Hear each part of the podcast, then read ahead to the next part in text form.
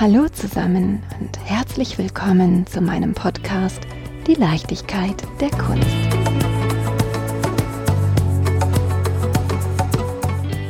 Mit Düsseldorf verbinde ich die typisch rheinländische Fröhlichkeit und Toleranz. Naja, außer beim Bier. Flanieren auf der Kö, die Geribauten, dat Komödchen und natürlich an ganz viel Kunst. Ich denke an die Düsseldorfer Akademie, den Malkasten und natürlich den Ehrenhof. Der Ehrenhof spielt eine besondere Rolle. Hier einen sich gleich zwei hochkarätige Häuser. Je nachdem, von welcher Seite man die prächtige Anlage betritt, findet man auf der einen Seite das NRW-Forum und zur anderen den Kunstpalast und wie die beiden zusammenwirken, welche Rolle das einzelne Haus spielt und welche Pläne noch gemeinsam verwirklicht werden, das erfahren wir heute. Und zwar von Dr. Felix Krämer, Generaldirektor des Kunstpalasts und des NRW-Forums Düsseldorf.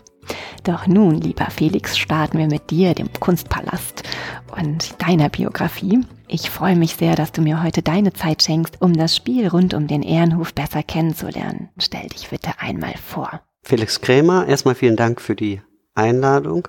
Du hast es schon gesagt, ich bin hier Direktor am Haus seit dreieinhalb Jahren jetzt in Düsseldorf und ich freue mich auf das Gespräch. Ich mich auch. Wir sitzen im Kunstpalast. Wofür steht denn der Kunstpalast?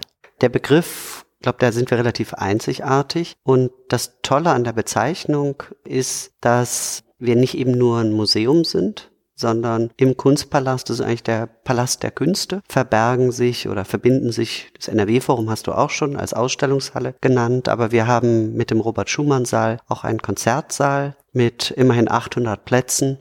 Das vermutet man normalerweise nicht hinter den Mauern eines Museums. Also insofern drückt der Name aus, dass es der Kunstpalast ist, Palast der Künste. Sag mal, wir haben hier dieses, du hast es schon angesprochen, diese schöne Prachtallee zu der einen Seite euer Haus oder beziehungsweise der Kunstpalast, mhm. zu der anderen das NRW-Forum, an der Spitze, je nachdem von welcher Seite man kommt, die Tonhalle. Was sind das hier eigentlich für Bauten? Also dieses Ensemble, das stammt von 1926 ist denkmalgeschützt und gibt es, glaube ich, auch in dieser Form, kenne ich zumindest nicht ein zweites in, in Deutschland. Das Tolle ist, wir sind mitten in Düsseldorf, also sehr zentral gelegen, aber doch auch wieder am Rand. Das heißt, also wenn man den Ehrenhof betritt, dann ist das so eine kleine Welt für sich und auch, obwohl große Straßen unmittelbar auch an das Gelände angrenzen, kriegt man von denen gar nichts mit, weil die Gebäude das sozusagen abschirmen. Wie du wahrscheinlich gesehen hast, sind im Moment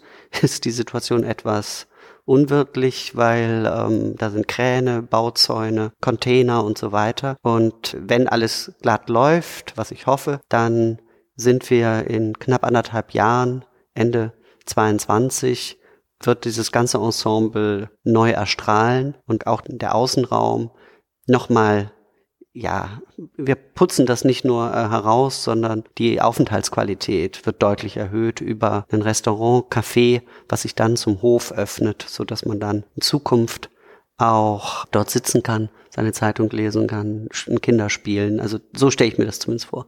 Ist das die Spur, die du hier hinterlassen möchtest? Das ist eine der Spuren, die ich hinterlassen möchte.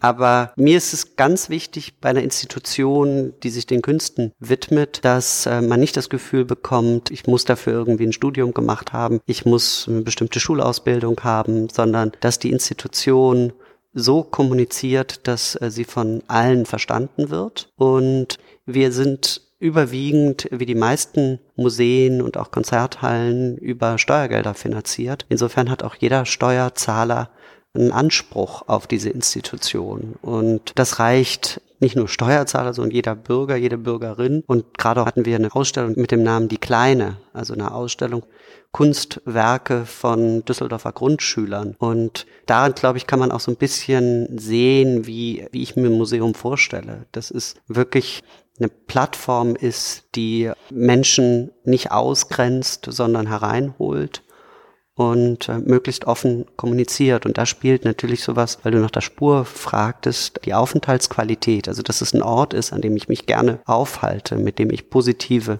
hoffentlich positive Erinnerungen verbinde, eine ganz entscheidende Rolle. Apropos die Ausstellung Die Kleine, mhm. stimmt es, dass ihr auch das Museum seid, das die erste Kinderwebsite ins Leben gerufen hat? Ja, weil bei, bei Kindern ist das ja so, ich erlebe das äh, selber bei meinen eigenen Kindern, was äh, digital nicht existiert, das gibt es nicht. Das kann man gut oder schlecht finden, aber ich glaube, man muss es einfach zur Kenntnis nehmen. Und äh, wir hatten zu Hause immer wieder die Situation, dass meine Frau und ich am Wochenende dann überlegt, welche Ausstellung schaut man sich an, wo fahren wir hin und dann sitzen die Kinder dabei und wir müssen dann, dann ruft man die Webseite auf und muss dann im Prinzip den Kindern übersetzen, warum das jetzt auch für sie vielleicht von Interesse wäre.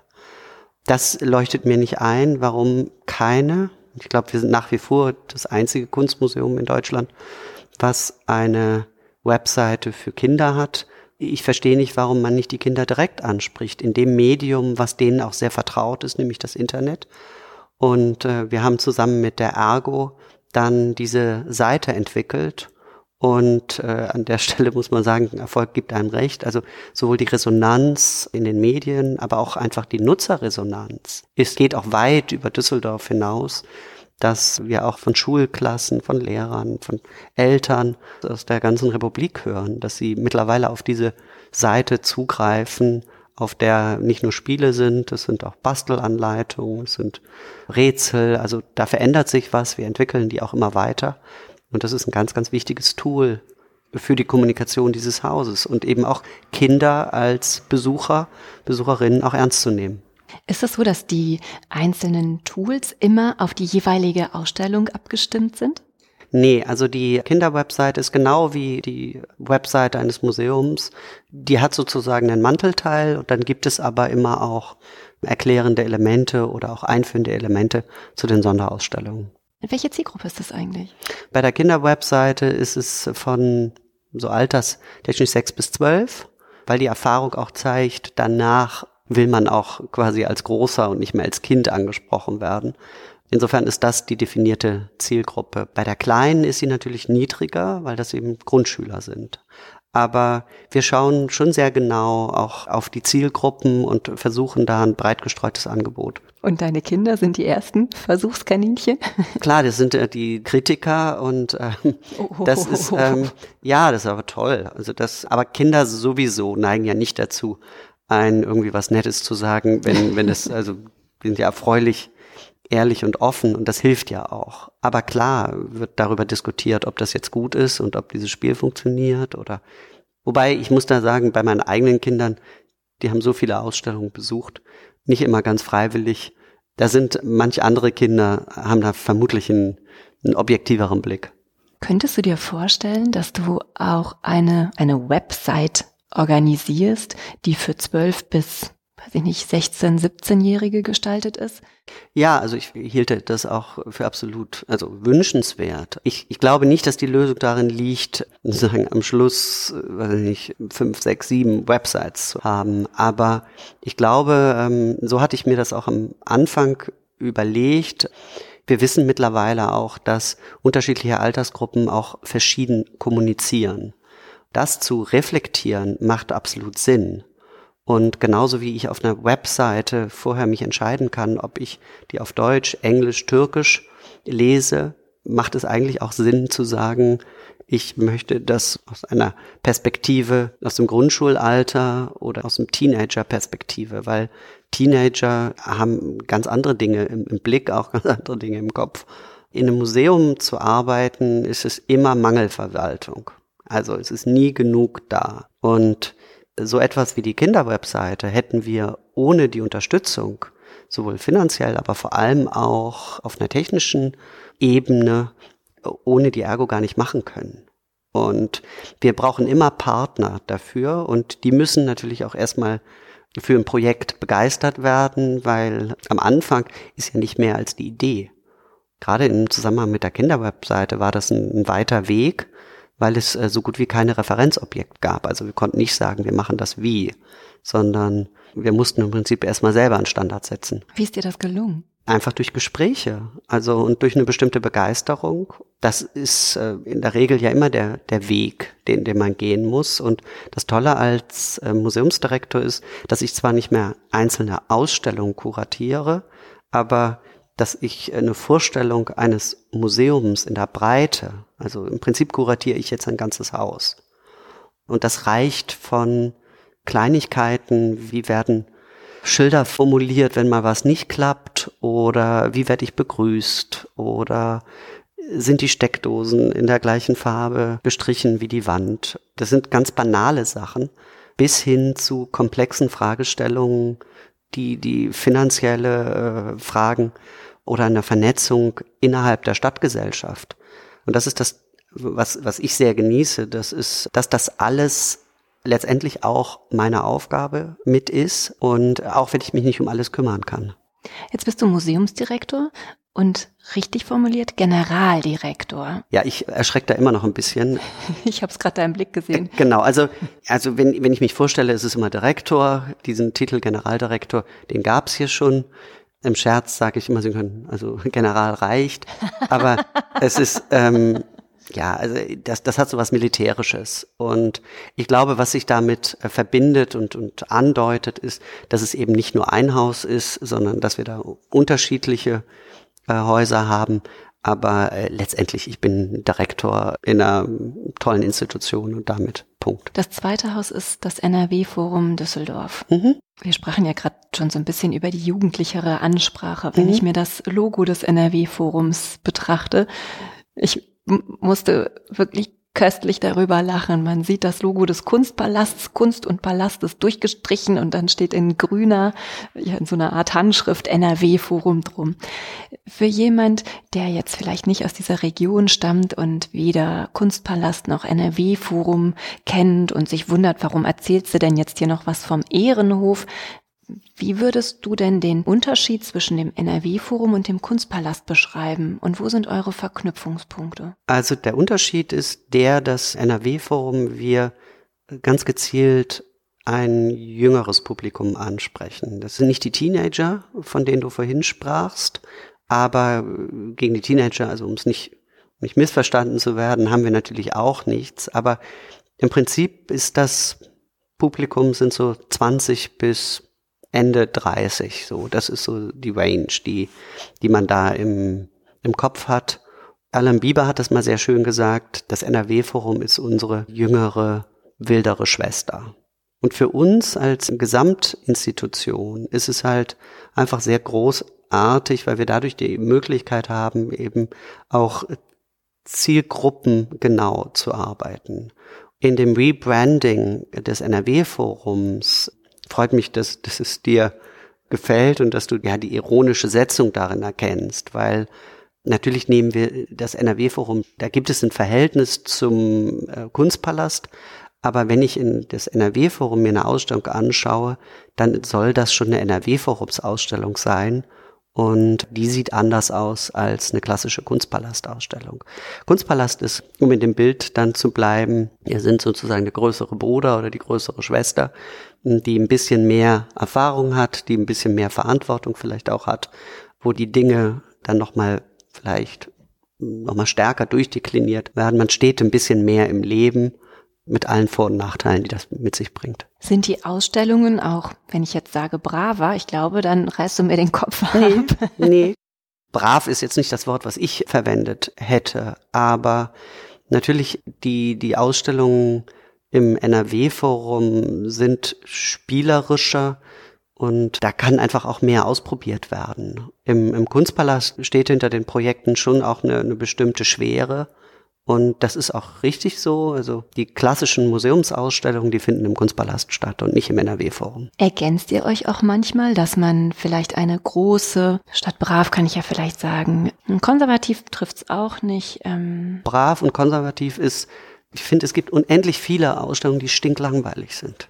Ja, und also genau wirklich, das will ich nicht sagen. Nee, aber das würde ich für mich schon auch in Anspruch nehmen, auch für den Kunstpalast, also dass die Ausstellungen nicht langweilig sind und dass die Ausstellung immer was mit Gegenwart zu tun haben, auch wenn wir eine Künstlerin wie Angelika Kaufmann ausstellen, die 18. und 19. Jahrhundert gelebt hat, dass es dann doch, wenn man durch die Ausstellung geht und auch über die Kommunikation, es sichtbar wird, das hat was mit der Gegenwart zu tun. Mhm. Und die kann durchaus als äh, Role Model fungieren. Und im Prinzip, wenn wir heute Influencer, Influencerinnen erleben, dann war Angelika Kaufmann durchaus, hatte auch durchaus so eine Funktion, die Mode geprägt hat, die äh, geprägt hat, wie äh, Menschen sich einrichten und als, als Künstlerin, als Frau eine erstaunliche Karriere gemacht hat in der Zeit, wo wir eigentlich dachten, dass äh, so etwas für Frauen gar nicht möglich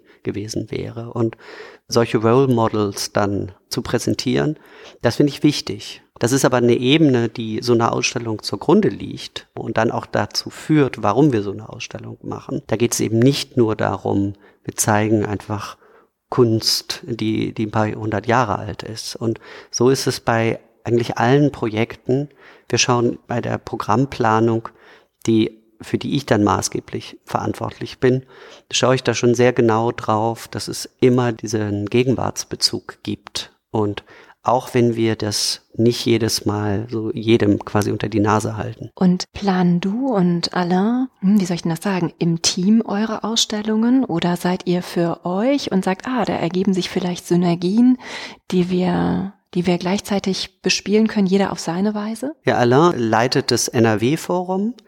Es gibt auch im Kunstpalast, es gibt auch den Leiter des Glasmuseums, es gibt den Leiter des Robert-Schumann-Saals und so weiter. Also da gibt es verschiedene Zuständigkeiten. Bei allen Positionen ist es so, dass man immer im Gespräch ist und, und gemeinsam guckt. Das ist gerade auch mit Alain äh, sehr ein Ping-Pong-Spiel. Ping-Pong in dem Sinne, dass die Ideen werden einfach, äh, man tauscht sich aus und sagt, ich könnte mir das vorstellen, hast du das schon mal gehört? Oder dann ist es im Konsens und es, ist, es kommt vor, das äh, ist ein Vorschlag von ihm, aber es kommt durchaus auch vor, dass von mir ein Vorschlag kommt. Der Besucher, die Besucherin, der ist es ziemlich wurscht, von wem die Idee kommt, sondern da geht es darum, dass das Produkt, also die Ausstellung, interessant ist. Und für den Außenstehenden ist es auch vollkommen egal, wer die kuratiert hat. Das nimmst du gar nicht wahr.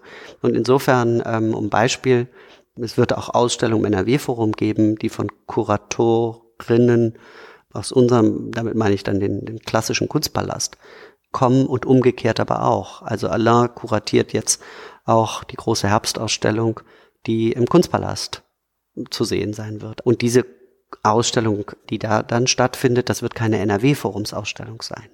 Also wichtiger als die einzelnen handelnden Personen ist wirklich der Rahmen, in dem wir uns bewegen.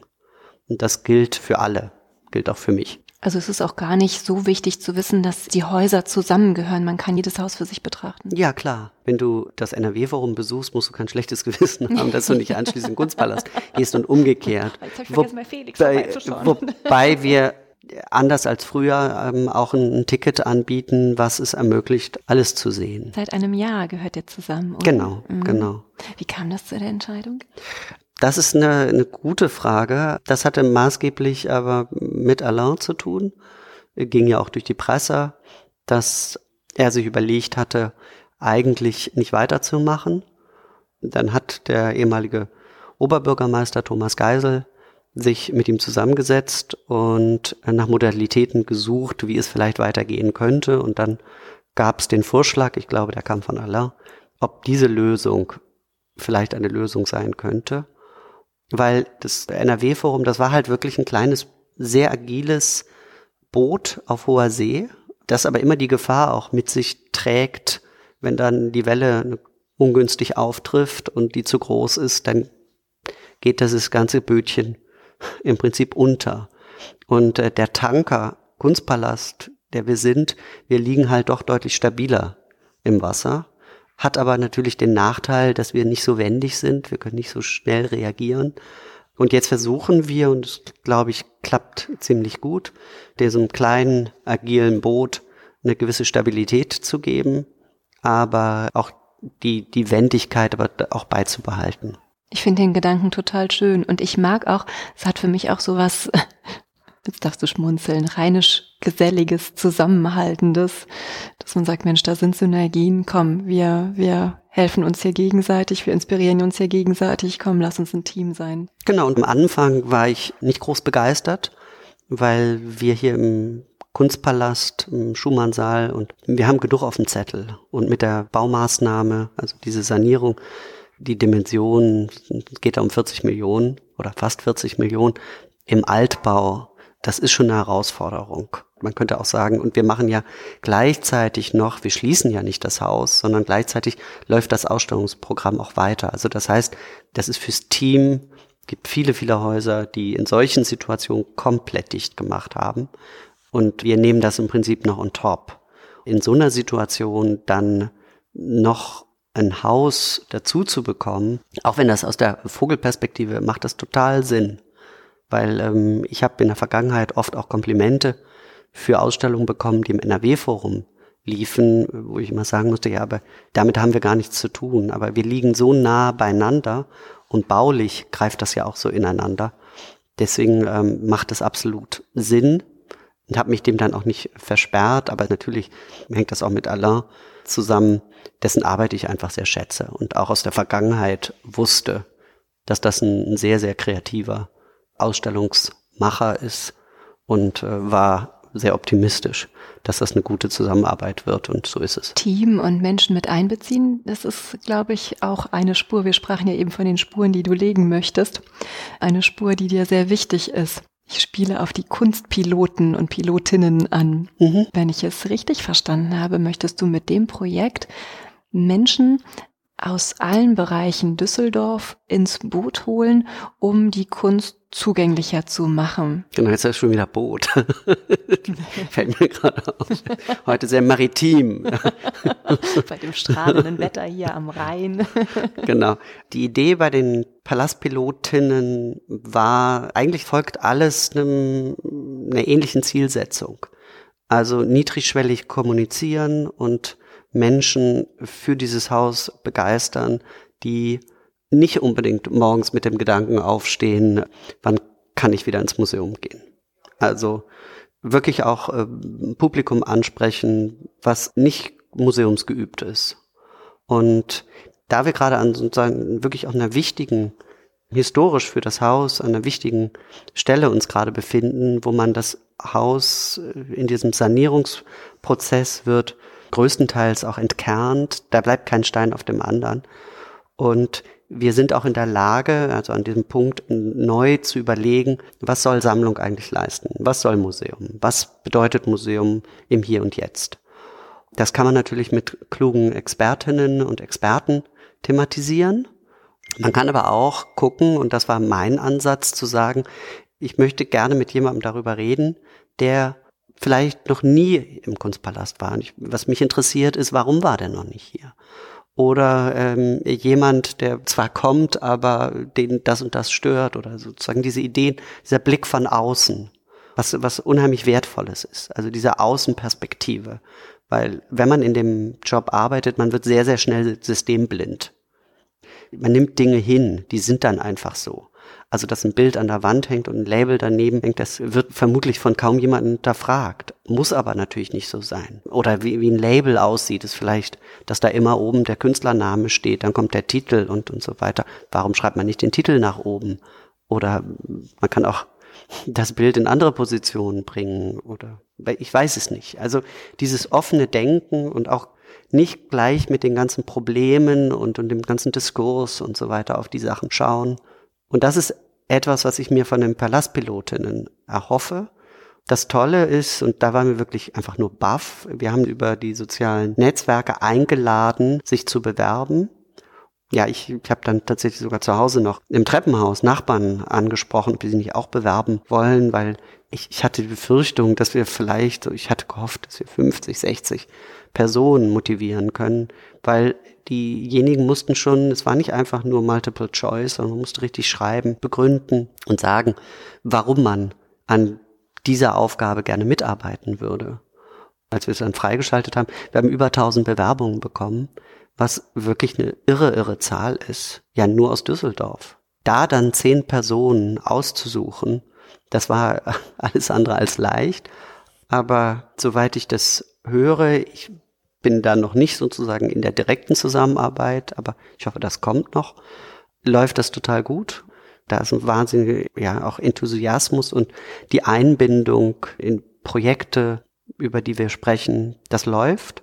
Und es ist auch so, also auch wenn man mit den Kuratorinnen und Kuratoren zusammensitzt, die sind natürlich auch alle, also das ist auch keine Kritik, aber systemblind weil man eben in diesem Job ja aktiv ist. Ich glaube, und das dieser, ist ganz normal. Ist, das ja. ist ganz normal, genau. Das ist einfach sehr, sehr wertvoll, da auch Interessierte mit am Tisch zu haben, die äh, im Prinzip auch Fragen stellen. Und was mir noch wichtig war, auch in der Konzeption der Palastpilotinnen, dass wir sagen, das ist eine Tätigkeit, die wir auch wertschätzen wollen. Und ich möchte eben auch die Studentin, die ihr Studium mitfinanziert über Kellnern oder Babysitten, dass die sich das auch leisten kann, so dass wir da auch ähm, entsprechendes Ausfallhonorar auch zahlen. Das ist also diese, dieser Einsatz, dass das nicht einfach nur für lau, sondern dass das eine Begegnung ist, ja, auf Augenhöhe und dass sich da auch eine Wertschätzung unsererseits drin ausdrückt. Du sagtest gerade 1000 Bewerbungen oder über 1000 Bewerbungen aus Düsseldorf. Hätten sich auch Leute aus Norden, Süden, Westen, Osten? Die Idee ist natürlich schon auch hier vor Ort auch tätig zu werden. Momentan ginge das, aber die Bewerbung kam dann tatsächlich aus Düsseldorf und dem Raum. Und das hatten wir eben aber auch entsprechend kommuniziert. Das ist der Rheinländer ja schon auch eine treue Seele, ne? Ist das hier, dass du wahrnimmst in Düsseldorf, das ist mein Kunstballast und für den möchte ich mich einsetzen? Das ist das Tolle, das steht nämlich dahinter. Das nehme ich auch wahr, dass das immer stärker wird. Also es ist auch so, dass ähm, im Freundeskreis, es gibt einen Freundeskreis des Museums, das ist im Prinzip die klassische Art, sich für das Haus auch äh, zu engagieren und mit denen sind wir auch eben im engen Austausch und in den letzten Jahren haben wir die Zahlen mehr als verdoppelt. Und das in einer Zeit, wo eigentlich Vereine eher zu kämpfen haben, weil also Vereinsmitglied werden, und das steht ja dahinter, das begeistert nicht alle gleichermaßen. Also sich sozusagen festzulegen.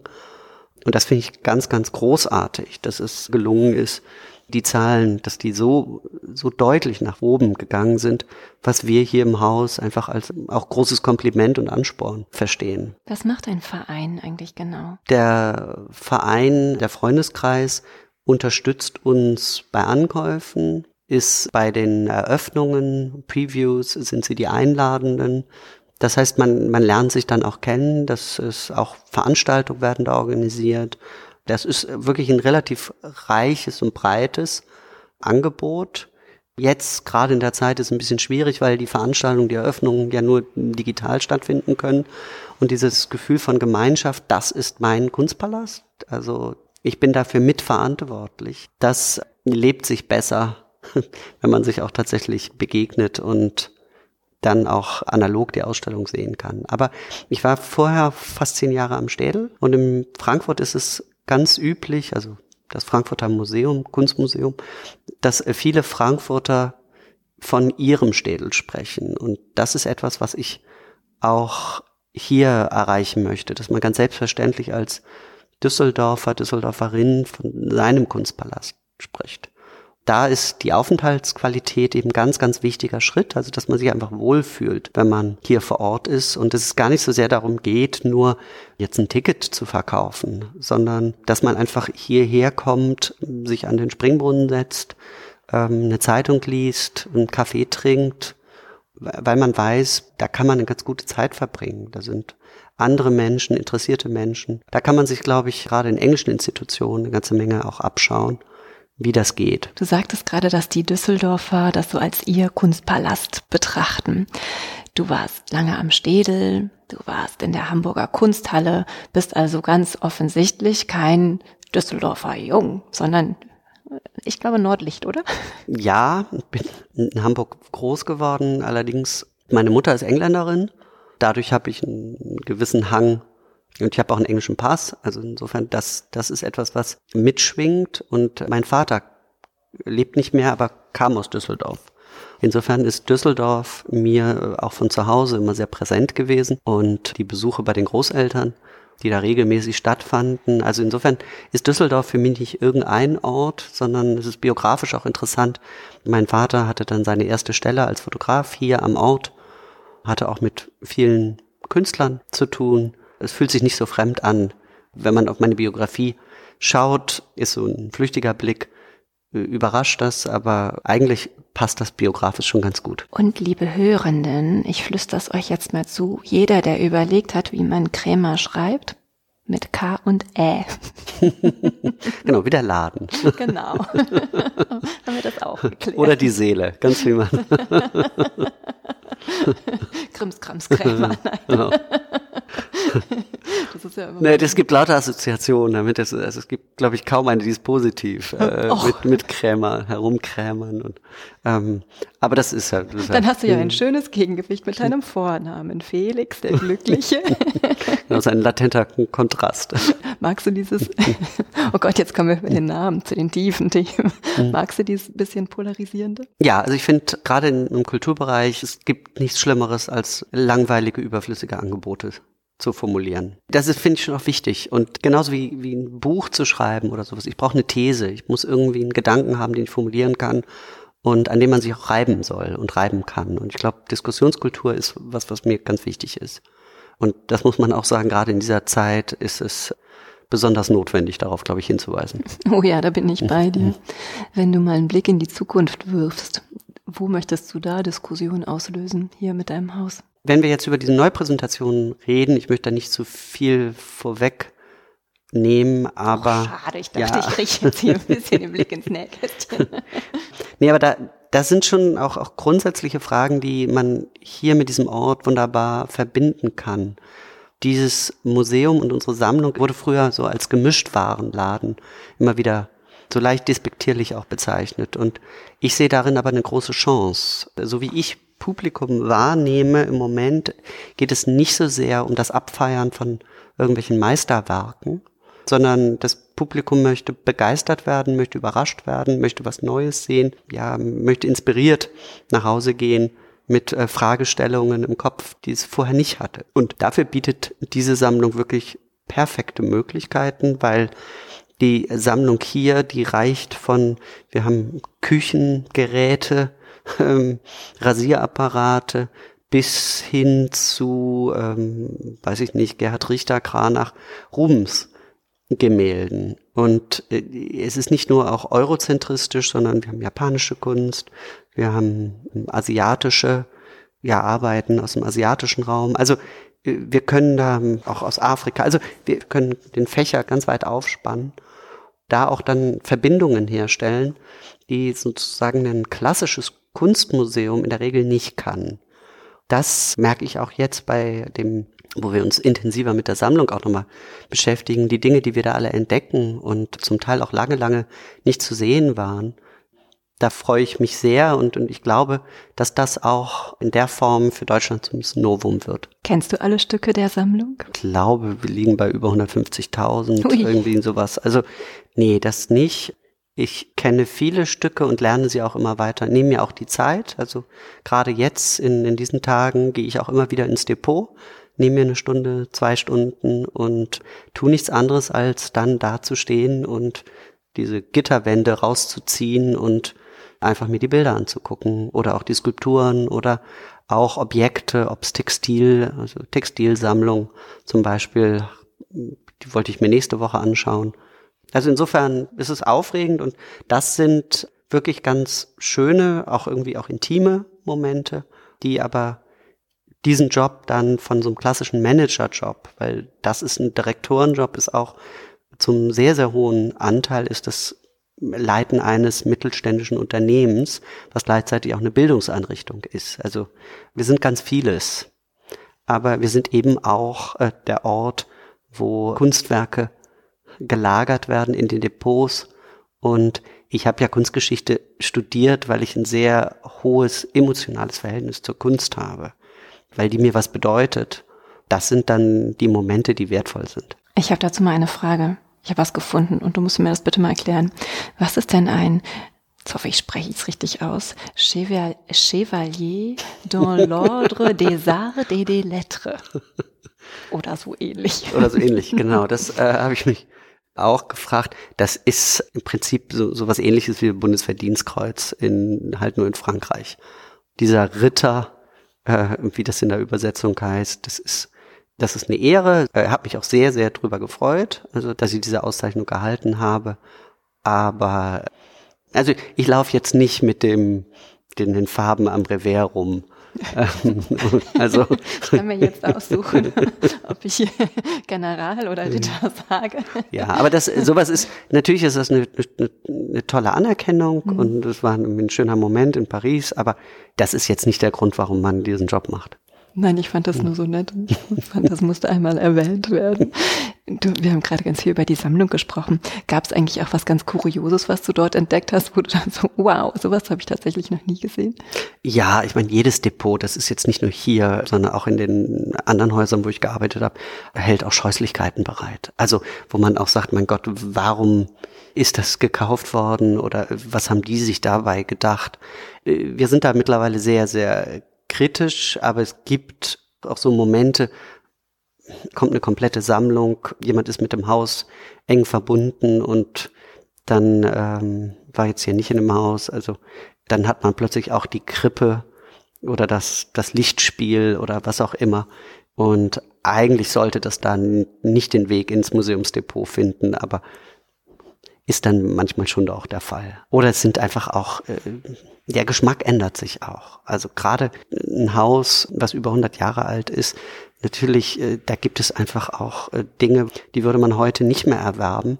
Aber das Schöne ist ja, dass das Pendel geht immer hin und her. Also das heißt, das, wo Vorgänger wahrscheinlich gesagt hätten, oh, das ist Kitsch, das ist aber ganz schrecklich, dafür kann ich mich dann begeistern. Und es wird, so viel kann ich verraten, auch in der Präsentation, es wird auch ganz äh, Objekte geben, wo die jenseits des guten Geschmacks sind. Das ist auch etwas, was ich ganz wertvoll finde, weil sie können heute, wobei heute geht das schon wieder, aber wenn ich den Satz vor ein paar Jahren gesprochen hätte, hätte ich gesagt, sie können eigentlich mit Nacktheit und irgendwie sowas kann sie gar nicht mehr skandalisieren, sondern man kann eigentlich nur noch mit einem guten oder schlechten Geschmack skandalisieren. Ich glaube, das, das hat sich jetzt gerade wieder so ein bisschen geändert.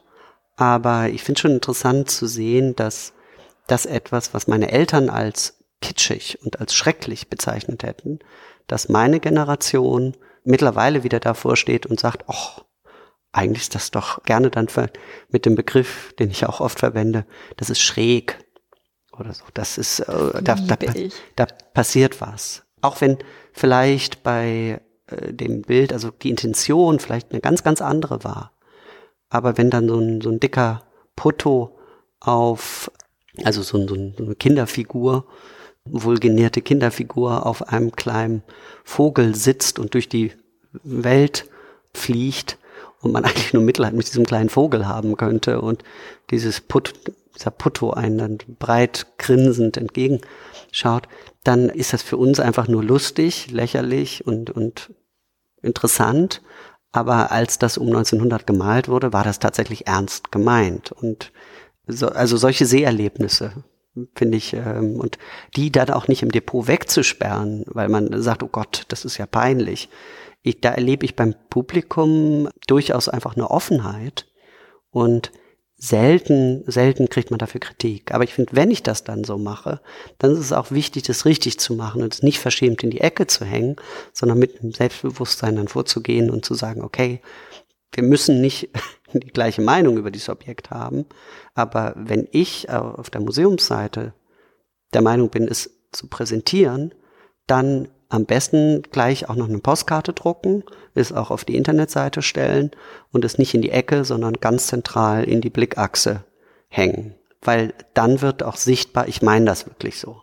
Das finde ich super.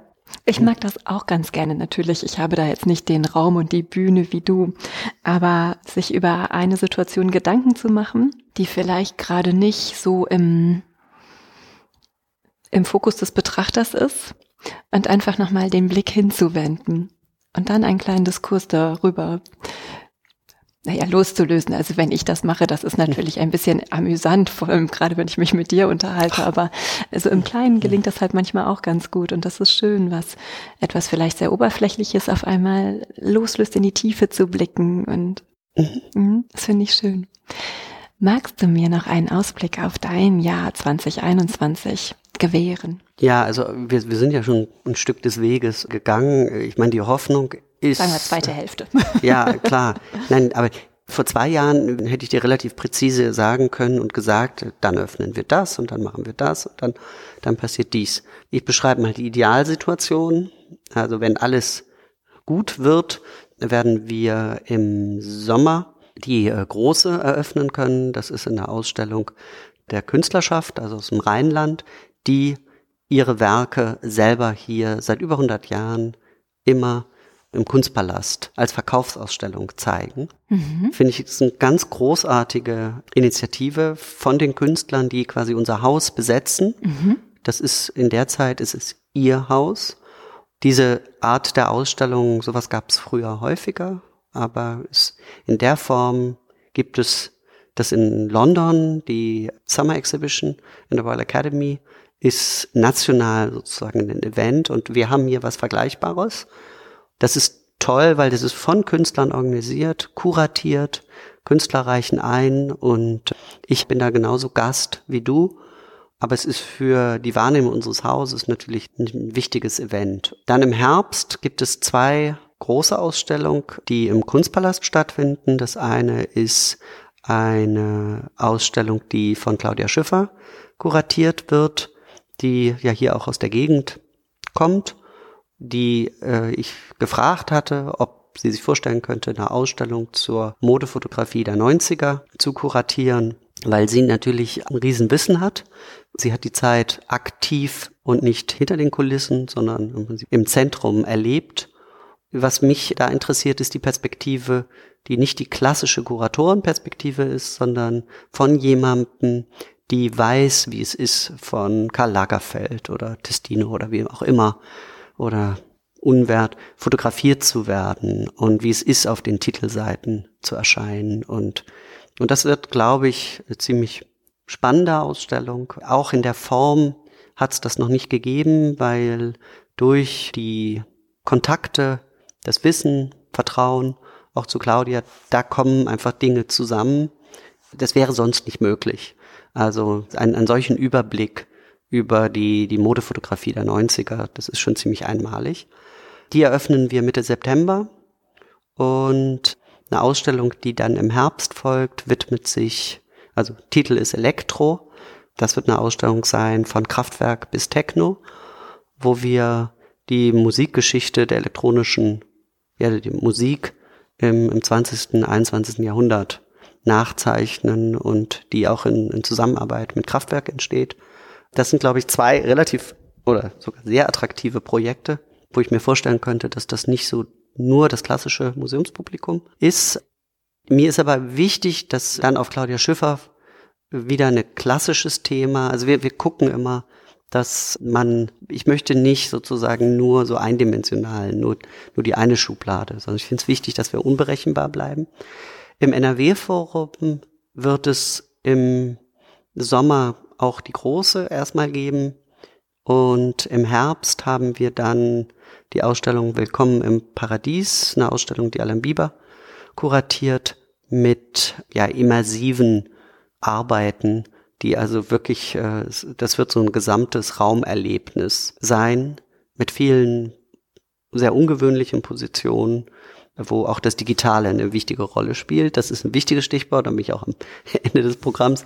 Ein Projekt, von dem ich mir sehr, sehr viel verspreche, ist die AR-Biennale, die Ende August eröffnet, wo wir Künstler und Künstlerinnen eingeladen haben, daran teilzunehmen, die in VR und AR, also Augmented Reality, unterwegs sind. Und das ist eine Ausstellung, die im Hofgarten und im Ehrenhof stattfinden wird.